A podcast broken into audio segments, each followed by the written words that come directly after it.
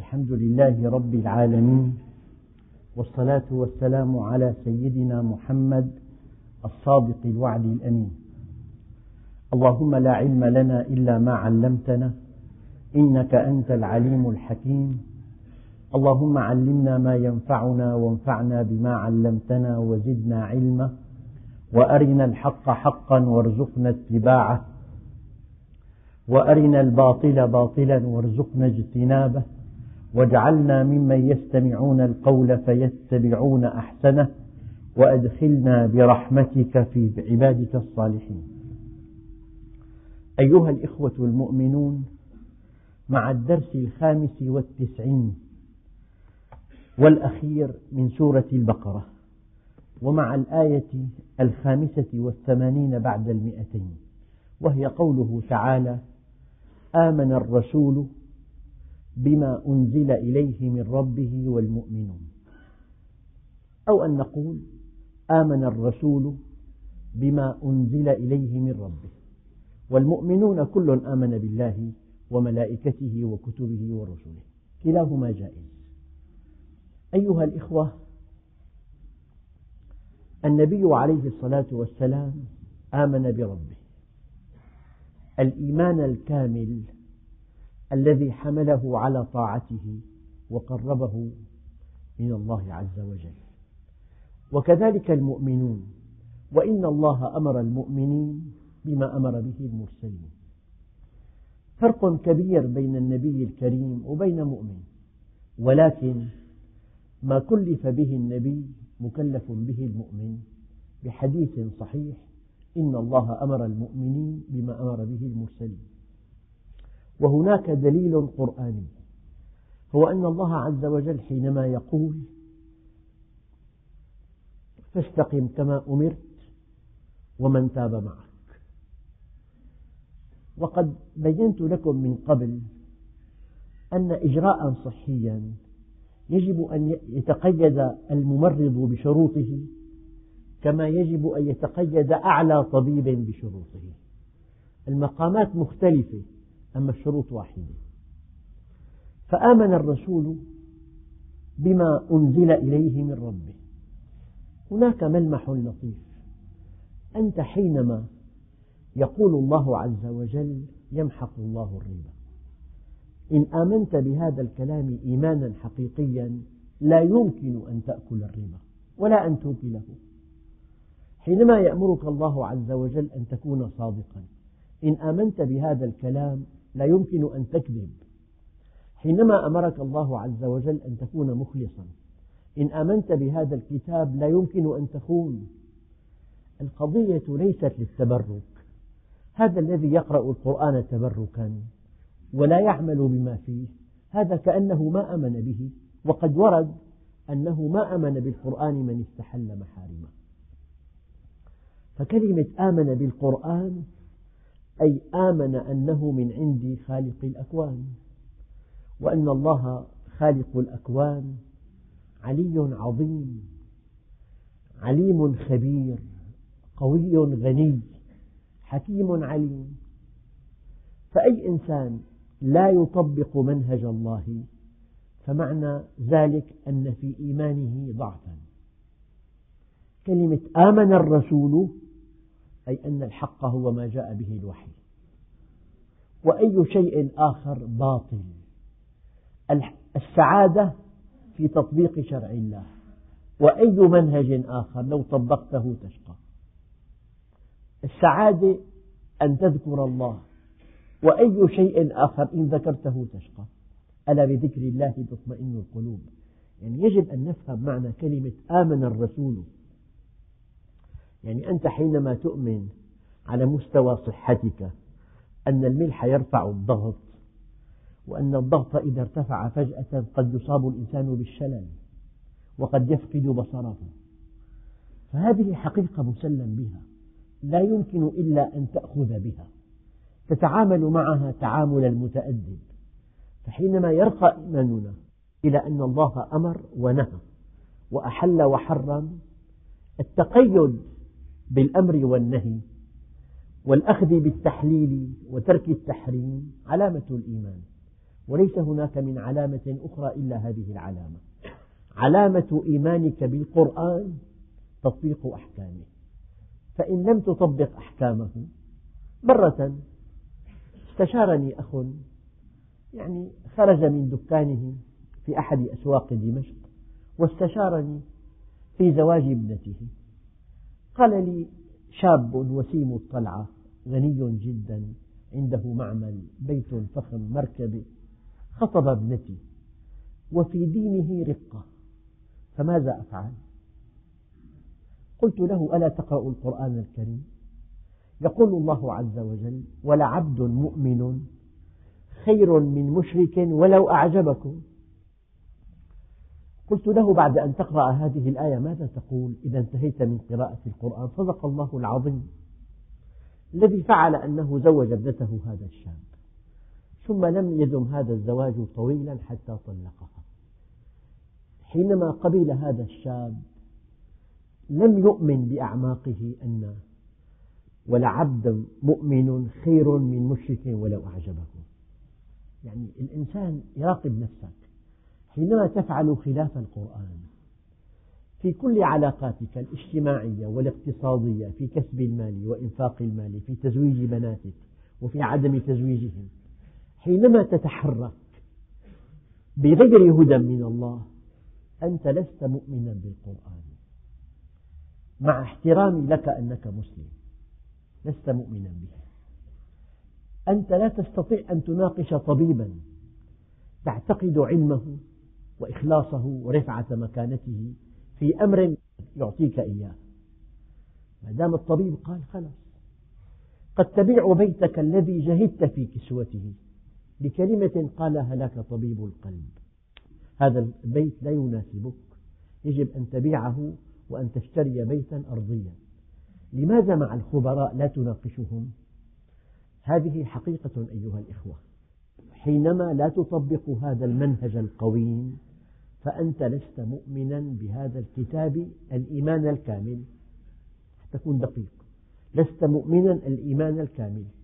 الإيمان المنجي هو الذي يحملك على طاعة الله. الإيمان المنجي حينما ترى أن هذا أمر الله وأن أمر الله شيء عظيم وحينما تؤمن أن علة أي أمر أنه أمر انتهى الأمر. حينما تؤمن أن علة أي أمر أنه أمر من الله عز وجل. ولا أنسى هذا الذي تحاور مع عالم من علماء أمريكا حديث عهد بالإسلام. حدثه عن لحم الخنزير هذا المسلم العالم المسلم الشرقي وبين له في ساعات طويلة أخطار لحم الخنزير. فما كان من هذا العالم الذي آمن بالله إيمانا عميقا إلا أن قال له كان يكفيك أن تقول لي إن الله حرمه. انتهى الأمر أنت حينما تؤمن أن هذا الأمر من خالق الأكوان من رب الأرض والسماوات من الواحد الديان من الحكيم من الخبير هذا معنى آمن الرسول. وإلا كل إنسان يدعي الإيمان. ما بال ألف مليون مسلم ليست كلمتهم هي العليا وليس أمرهم بيدهم وللكفار عليهم ألف سبيل وسبيل لأنهم آمنوا بالله الإيمان الشكلي الذي لا يقدم ولا يؤخر أما هذا المنهج القويم هل طبقوه؟ ما طبقوا هذا المنهج فيا أيها الإخوة معنى قوله تعالى آمن الرسول بما أنزل إليه من ربه أي أن هذا هو الحق وأن الجنة حق والنار حق وكسب المال الحلال هو الحق وأن غض البصر حق وأن ضبط اللسان حق وأن الإحسان إلى الوالدين حق. كل مفردات المنهج الإلهي هو الحق. فعلامة إيمانك انصياعك لمنهج ربك. والعياذ بالله علامة ضعف الإيمان عدم التقيد بمفردات المنهج. وهذا حال معظم المسلمين. لا تجد الإسلام في بيوتهم ولا في أعمالهم ولا في أفراحهم ولا في أحزانهم ولا في سفرهم ولا في إقامتهم ولا في بيعهم ولا في شرائهم ولا في كسب أموالهم. لكنهم ملتزمون بالمساجد يرفعون يعني شعائر الله يصلون ويصومون مع أن الله عز وجل يريدنا أن نكون في مستوى العبادات لا أن تكون هذه العبادات شكلية كما يفعل معظم الناس. كل هؤلاء الأنبياء والمؤمنون كل آمن بالله خالقا مربيا مسيرا آمن بالله موجودا وواحدا وكاملا آمن بأسمائه الحسنى وصفاته الفضلى. كل آمن بالله وملائكته وكتبه ورسله. الكتب المناهج التي أنزلها الله على أنبيائه. والرسل هؤلاء قمم البشرية أعلام البشرية هم الذين أودع الله فيهم هذا الكمال الذي ينبغي أن يتصف به الإنسان. هم دعاة إلى الله بلسانهم وسلوكهم وأحوالهم وإقرارهم. فالأنبياء قمم البشر وهم قدوة لنا.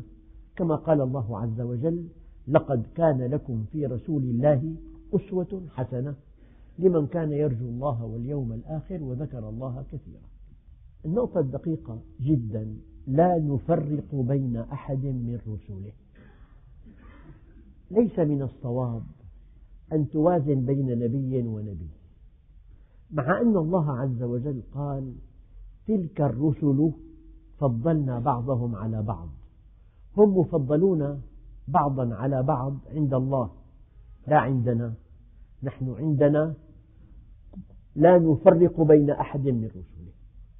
يعني ليس من شأن طفل صغير في الصف الثالث الابتدائي أن يوازن بين عالمي ذرة.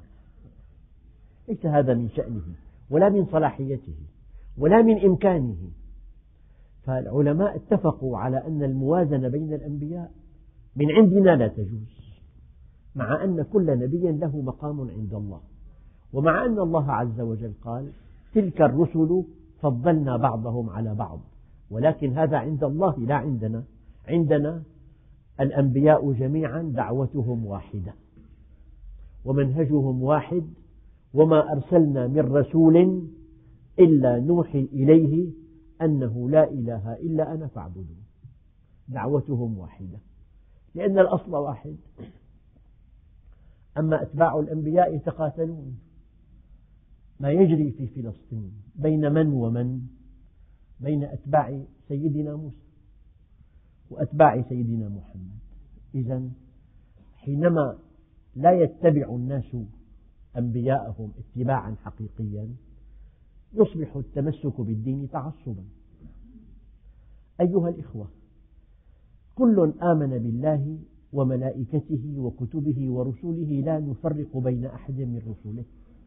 يعني ليس من شأن العباد يعني أحيانا يخطر في بال بعضهم أن النبي عليه الصلاة والسلام وهو سيد الخلق وحبيب الحق لم يدعو على قومه. قال اللهم اهد قومي إنهم لا يعلمون.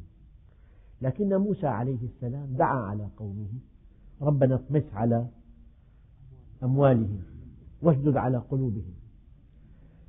الحقيقة أن أن سيدنا موسى عليه الصلاة والسلام حينما أبلغه ربه وأوحي إلى نوح أنه لن يؤمن من قومك إلا من قد آمن فلا تبتئس بما كانوا يصنعون. الله أبلغه.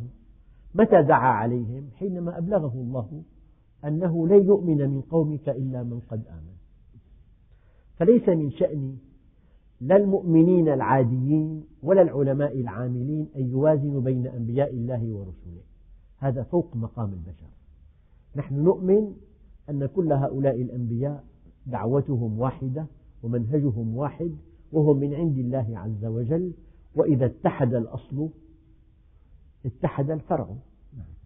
وقالوا سمعنا وأطعنا غفرانك ربنا وإليك المصير. أي نسألك الغفران يا رب. والمصير إليك. يعني قضية المصير إلى الله هذه ينبغي أن ترتعد منها الفرائض. اعملوا ما شئتم. المصير إلى الله. يقول الله عز وجل إن إلينا إيابهم ثم إن علينا حسابهم. مصير الخلائق إلى الله عز وجل هو سيحاسبهم وسيجزيهم إن خيرا فخير وإن شرا فشر. وقالوا سمعنا وأطعنا. بعض أتباع الأنبياء قالوا سمعنا وعصينا.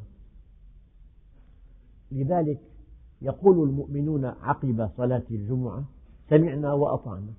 والأولى أن نقول نحن دائما سمعنا وأطعنا. غفرانك ربنا وإليك المصير. نسألك المغفرة يا رب لأننا لسنا معصومين وإليك المصير تعرف كل إنسان عمله وإخلاصه وتضحيته وما فعل الآية الأخيرة في سورة البقرة دقيقة جدا. أول فقرة فيها يقول الله عز وجل لا يكلف الله نفسا إلا وسعها هذه الآية فوق المكان والزمان. فوق المكان والزمان. يعني في أي مكان وفي أي زمان منهج الله القويم الذي أنزله الله على نبيه الكريم يمكن أن تطبقه مهما اختلفت الأحوال. وكل من يقول لا أستطيع أن أستقيم على أمر الله جاهل لأن الله عز وجل ما كان ليكلفنا ما لا نطيق. قال بعض العلماء لا يكلف الله نفسا إلا وسعها أي أن منهج الله بإفعل ولا تفعل ضمن وسع الإنسان ضمن إمكانيتك. أي أمر أمرك به هو أمر ضمن وسع الإنسان. الحقيقة الأولى والخطيرة لا يمكن أن يحدد الوسع الإنسان. الوسع يحدده الله عز وجل. تقول هي أنا لا أطيقها لا أستطيعها. أين أذهب ببصري ماذا أفعل؟ لو كنت أكثر صدقا وأكثر إخلاصا لتغلبت على نفسك. لولا أن النبي عليه الصلاة والسلام بشر تجري عليه كل خصائص البشر لما كان سيد البشر. لماذا هو سيد البشر؟ لأنه بشر. ولأنه يحب كما نحب ويكره كما نكره ويشتهي كما نشتهي ويخاف كما نخاف. ما من إنسان إلا ويحب الراحة ويحب المتع الحسية ويكره التعب والأشياء المؤلمة. لكن المؤمن الصادق يؤثر طاعة الله عز وجل. فالإنسان حينما يطيع الله ضحى ودفع الثمن وجاهد نفسه وهواه وانتصر على نفسه. فبنية الإنسان واحدة هو الذي خلقكم من نفس واحدة. فأول مقولة لا يمكن أن تقول كلاما بمعنى أنك لا تستطيع أن تطيع الله. والله عز وجل يقول لا يكلف الله نفسا إلا وسعها. وهذه حجة المقصرين. ما بنقدر؟ نحن بآخر الزمان. ماذا أفعل بهذا المال؟ أين أضعه؟ لا بد من أن أضعه في مصرف أيعقل أن أدعه لهم من دون ربح؟ لا خذ ربح. أودعه في في مكان ربوي وأكل مالا حراما. طبيعة الحياة فيها اختلاط. إذا سهر سهرات مختلطة. فالأكبر حجة يعطيها الشيطان للمؤمن المقصر أنه زمن صعب. ماذا تفعل؟ لعل الله يغفر لك. عندك أولاد. كل هؤلاء الناس يكسبون مالا حراما. أنت أنت مثلهم. أي بلوى عامة هكذا. يمكن أكبر حجة يدلي بها الشيطان لأوليائه أن هذا المنهج فوق طاقتنا. هذا الصحابي لحياة بسيطة في الصحراء ليس في مدينة عصرية. أين أذهب بعيوني؟ أين أذهب بلساني؟ أين أذهب هذا الجهاز لا بد من اقتنائه وإلا نحن خارج العصر منصف فهذه حجة الناس. وكأنهم يردون على الله هذه الآية. كأن لسان حالهم يقول يا رب هذا المنهج فوق طاقتنا. كلفتنا ما لا نطيق. مع أن الله عز وجل يقول لا يكلف الله نفسا إلا وسعها. ما من شيء كلفنا الله به إلا في وسعنا أن نفعله. أبدا. هي حقيقة ثابتة. بس أخطر شيء أن تقدر أنت الوسع. الوسع لا تقدره أنت يقدره الخبير. الخبير قال لك إن كنت مسافرا فأفطر. وإن كنت مريضا فأفطر. وإن كنت متعبا فصل قاعدا. الخبير الخبير سمح للمرأة في دورتها ألا تصلي لأنه خبير. الخبير سمح للمرأة النفساء ألا تصوم. الخبير سمح لك في بعض الحالات أن تأكل ما حرمه الله عليك لأنه ولا ينبئك مثل خبير. فتحديد الوسع ليس من قبلك وهذه نقطة ثانية. هو يعني يفكر لك هي فوق طاقتنا لعل الله لا يحاسبني بها. من قال لك ذلك. فبتلاقي أحكام الدين تحلل المسلمون منها. إما لأن هذه فوق طاقتهم أو لأنهم في وضع حرج يذهبون إلى بيئات يقول لك من الصعب جدا أن أستقيم في بلاد الغرب. طيب من قال لك إن الإقامة في بلاد الغرب مسموح بها؟ إقامة دائمة. من أقام مع المشركين برئت منه ذمة الله. طبعا الإنسان حينما يكون في بيئة سيئة جدا كل ما حوله معاصي وآثام. لعله يتأثر بهذه المعاصي والآثام ولعله يفعلها وهو مرتاح بعد حين. طيب أين معصيته؟ في أنه أقام مع المشركين فبرئت منه ذمة الله. لو عدت إلى منهج الله تجد منهجا متكاملا. الشيء الخطر على إيمانك حرمه الله عليك والشيء الذي يضعف إيمانك جعله الله مكروها. والشيء الذي يضعف اتصالك بالله جعله الله مكروها كراهة التنزيه. والشيء الذي لا يؤثر في إيمانك لا إيجابا ولا سلبا جعله مباحا. والشيء الذي يقوي إيمانك جعله الله سنة ومندوبا. والشيء الذي لا يقوم إيمانك إلا به جعله فرضا. معنى فرض كأن تقول شرب الماء فرض. لأن حياة الإنسان لا تقوم إلا به. وتناول الطعام فرض. واستنشاق الهواء فرض. لكن ليس من الفرض أن تأكل ألوان الفواكه. إذا أكلت ما في مانع. هي من تحسينات الحياة. ففي بالإسلام فرض واجب سنة شيء مستحسن مباح. مكروه تنزيها مكروه تحريما حرام. أما الشيء الذي يدمر إيمانك ويوقعك في الهلاك في الدنيا والآخرة فهو حرام. هذا هو الشرع. في أحكام في محرمات في محللات. أول حقيقة أيها الإخوة أن منهج الله من وسع الإنسان أن يفعله والوسع يحدده خالقنا وربنا هي واحدة لذلك الله عز وجل ما كلفك ما لا تطيق. ما حاسبك على خواطرك التي تأتيك. الخواطر غير محاسب عنها. ولكن ينصح المؤمن ألا يسترسل في خواطر سيئة خشية أن تنقلب إلى فعل سيء. أما مبدئيا مهما حدثت نفسك بشيء داخلي لا تحاسب عليه لأن الله جل جلاله لا يحاسب إلا على الفعل. أي واحدة. هذا من معنى قوله تعالى لا يكلف الله نفسا إلا وسعها. ما كلفك ما لا تطيق. جاء خاطر سيء لا تحاسب عليه. مهما حدثتك نفسك بشيء لا يرضي الله لا تحاسب عليه.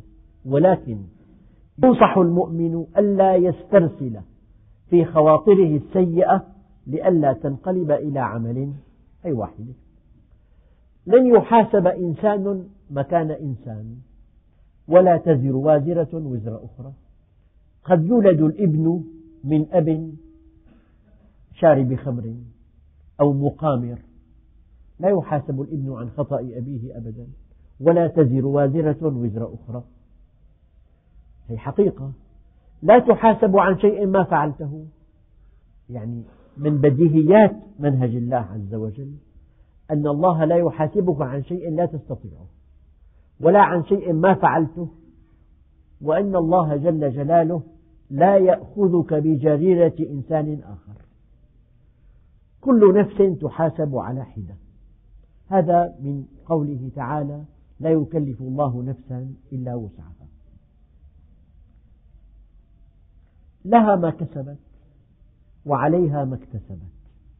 هناك قاعدة في اللغة أن الزيادة في المبنى دليل الزيادة في المعنى. ففعل كسب ثلاثي أما اكتسب خماسي. في ثلاث معاني.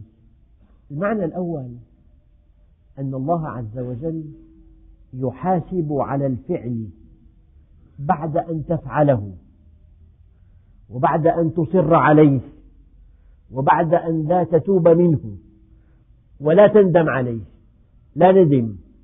ولا تاب فعل الفعل. ثم لم يندم ولم يتب بل افتخر به. عندئذ يسجل عليك. أما فعل الخير لمجرد أن تفعله يسجل كما أن الفعل الثلاثي بسيط والخماسي معقد كذلك الفعل الخير يسجل فورا. أما الفعل السيء لا يسجل إلا بعد الفعل وبعد عدم الندم وبعد عدم التوبة وبعد الإصرار عليه عندئذ يسجل. هذا معنى. من معنى قوله تعالى لها ما كسبت وعليها ما اكتسبت. في معنى آخر هو أن فعل الخير سهل جدا. لا أحد ينتقدك ولا أحد يحقد عليك ولا أحد يقيم عليك الدعوة. عمل طيب. صليت. ابتسمت في وجه المؤمنين. أنفقت من مالك عليهم. أكرمتهم. أحسنت إلى فقير. أحسنت إلى ضعيف. عدت مريضا. كل أعمال البر سهلة جدا ولا أحد يحاسبك عليها. أما لو أكلت مالا حراما هناك من يسألك وهناك من يحاسبك. وأنت إن كنت صافيا حجبت عن الله عز وجل حينما تأكل المال الحرام حينما تخرج عن منهج الله تحجب عن الله. ففعل الخير سهل وله سمعة طيبة وله رائحة عطرة وله أريج طيب. بينما فعل الشر فعل مستهجن وقبيح وتلام عليه وتنكره أنت وينكره غيرك. هذا المعنى الثاني. المعنى الثالث هو أن الإنسان له الكسب فقط بينما الفعل من الله عز وجل. أنت حينما تريد أن تفعل خيرا يقويك الله يقويك الله عز وجل. لذلك كلنا فقراء لله كلنا ضعاف ولكن نتمايز عند الله بأعمالنا التي مكننا الله منها بحسب صدقنا مع الله. يعني أنت إنسان عادي.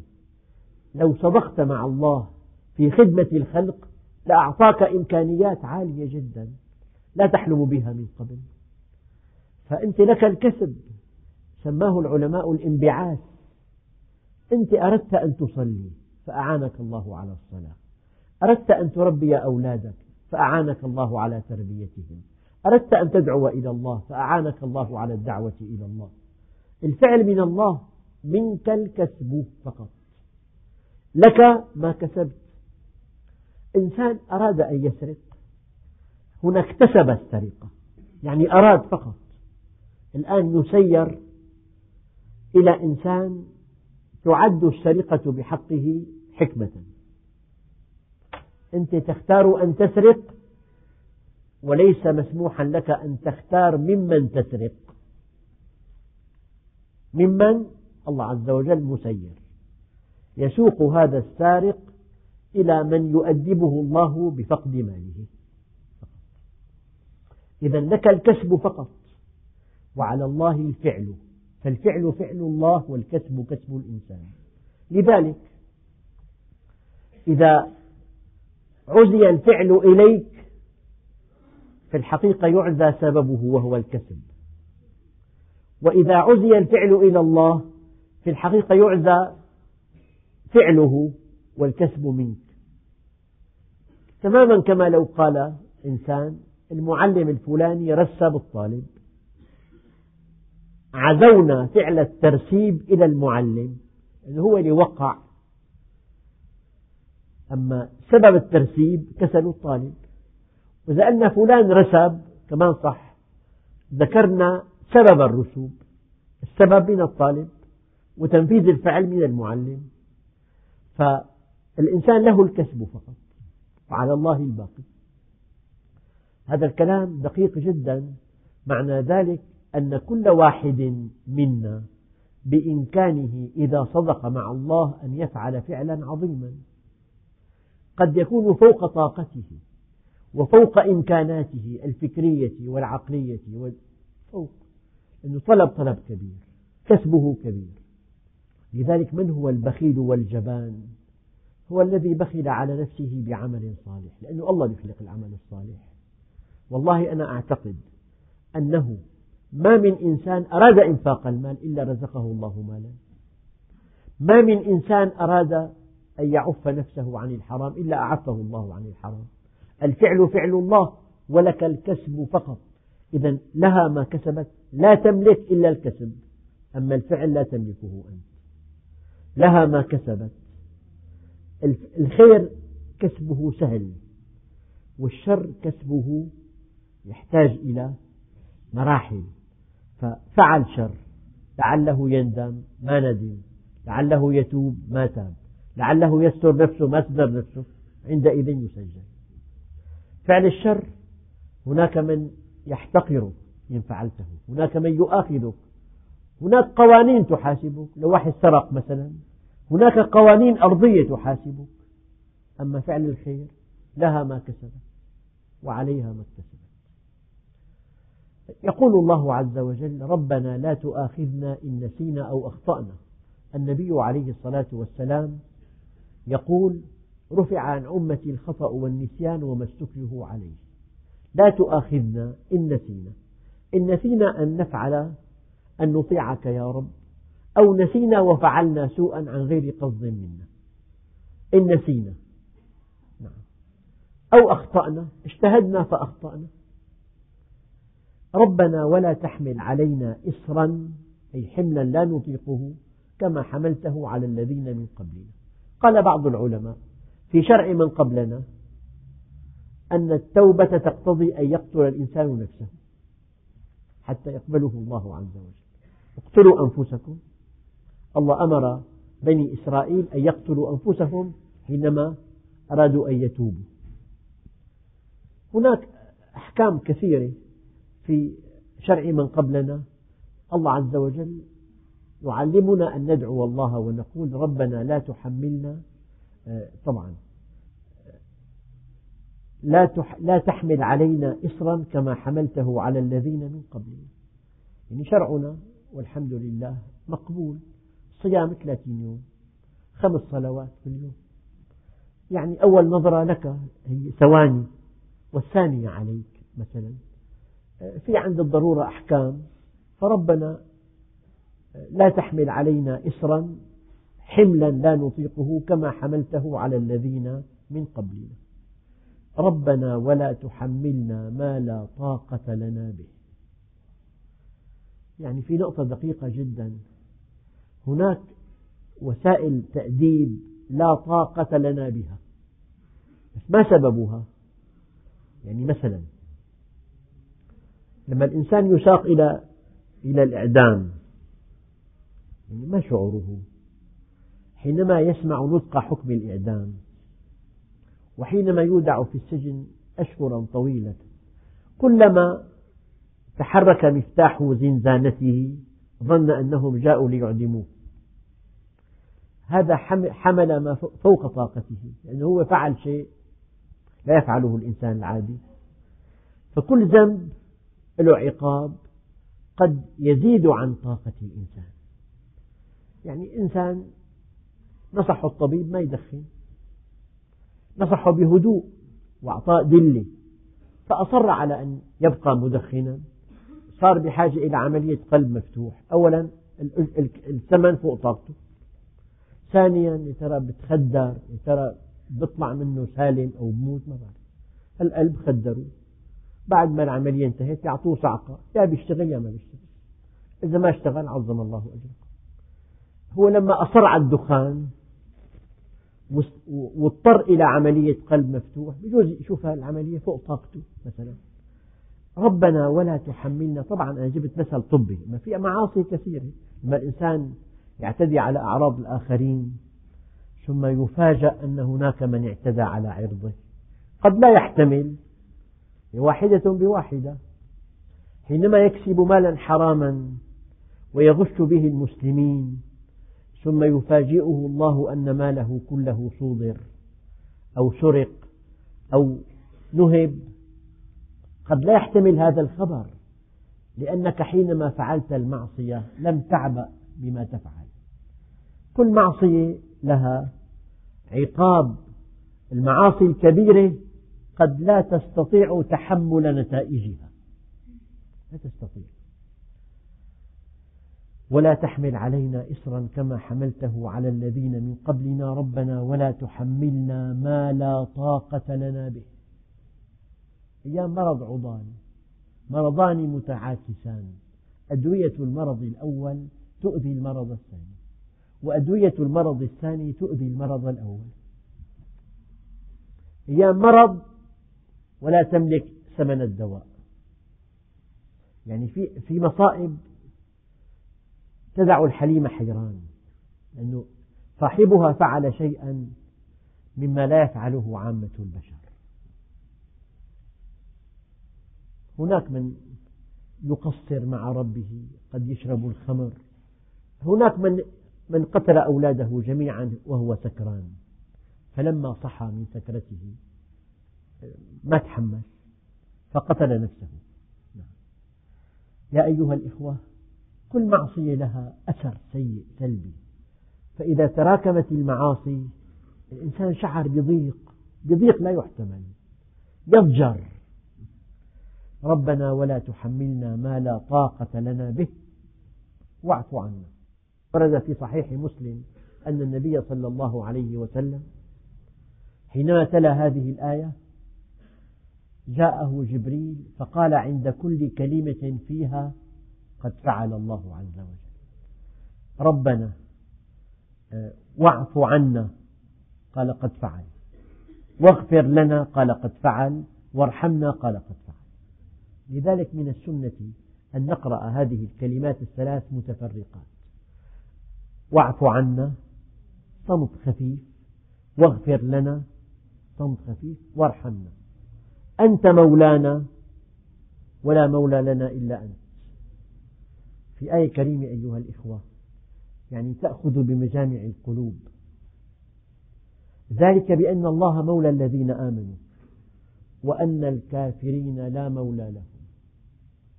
تصور ابن عند أب كبير عالم غني دين صالح. هيأ له أسباب التربية الصالحة أسباب الغذاء الجيد.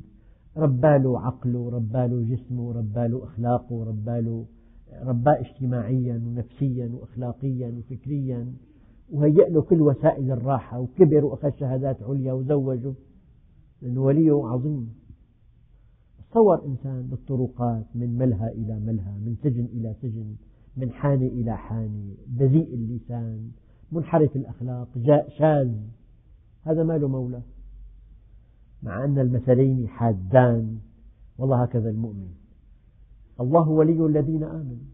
بيتولاك بأدبك بخوفك بنبهك بيتجلى عليك بحجبك أحيانا بيرزقك بيضيق عليك يعني يربيك بتوليك.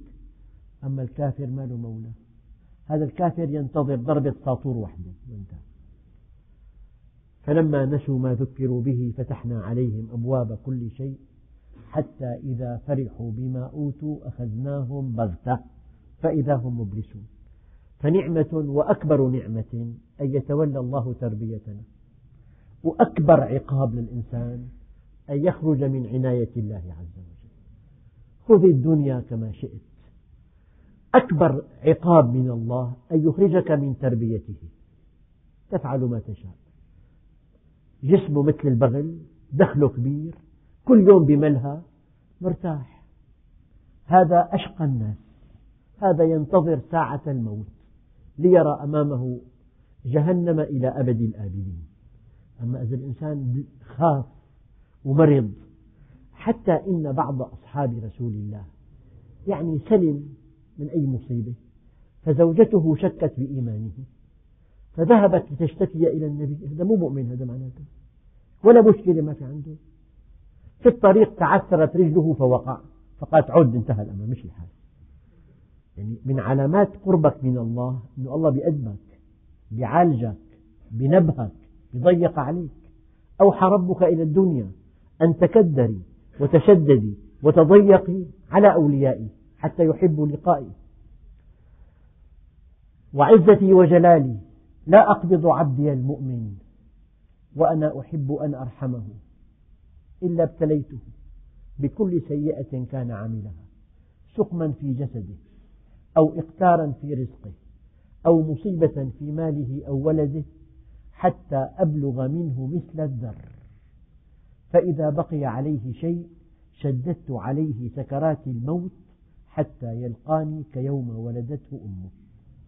يعني أنت حالتك أفضل بمليون مرة من واحد يعصي الله وهو قوي عتيد غني شحيح. فنحن في العناية المشددة إن شاء الله. في العناية المشددة. ولأن نكون في عناية مشددة. نعاني ما نعاني. أفضل ألف مرة من أن نكون خارج العناية الإلهية. وأوضح آية فلما نسوا ما ذكروا به. فتحنا عليهم أبواب كل شيء. قد تذهب إلى بلاد الغرب. يعني أمطار لا تحصى. كلها خضراء. أموال لا تحصى. كل المعاصي هناك. هل تظن أن الله راض عنهم والعياذ بالله. وقد تجد في بلاد الشرق بلاد فقيرة بس فيها صلاح فيها دين فيها ورع فيها خوف من الله فيها بقية حياء بقية وفاء بقية مروءة. فهذا الذي أتمنى أن ننتبه إليه. لا توازن نفسك لا توازن دنيا مع دنيا. وازن دنيا مع آخرة مع دنيا مع آخرة. اجمع الدنيا والآخرة وازن بينهما وبين دنيا وآخرة أخرى. يعني إذا أنت عندك مطعم فرضا بسيط لا تبيع الخمر. بتوازن نفسك مع مطعم بيبيع خمر عم يربح بالملايين. بدك تشوف مصير بيع الخمر بعد بعد الموت. بتوازن مطعم ما بيبيع خمر يتقي الله في كل شيء وما ينتظره من سعادة ومطعم آخر بيبيع خمر ويفعل كل المعاصي والآثام وما ينتظره من شقاء. لا توازن بين دنيا ودنيا. هذا خطأ. هذه الموازنة خطأ. وازن بين دنيا مع آخرتها ودنيا مع آخرتها. هي الموازنة صحيحة. ربنا ولا تحملنا ما لا طاقة لنا به واعف عنا واغفر لنا وارحمنا. أنت مولانا ليس لنا مولى إلا أنت. فانصرنا على القوم الكافرين. وهذا النصر له ثمن. ذكرت ذلك في الخطبة. الثمن هو الإيمان الذي يحملك على طاعة الله. والثمن أيضا هو أن نعد لأعدائنا ما هو متاح لنا. وعلى الله الباقي والحمد لله رب العالمين.